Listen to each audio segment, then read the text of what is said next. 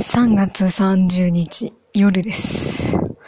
結局今日は、えー、コンピューターの不具合だったり、自分の不具合だったりに追われて、コンピューターおばちゃんになってました。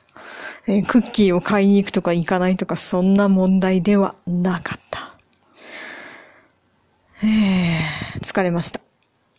明日は、反強制的にゆとりを持った一日にしたいものです。あれです。あれらしいですね、明日は。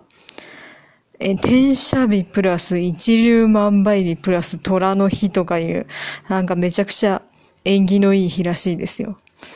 ので、期待しましょ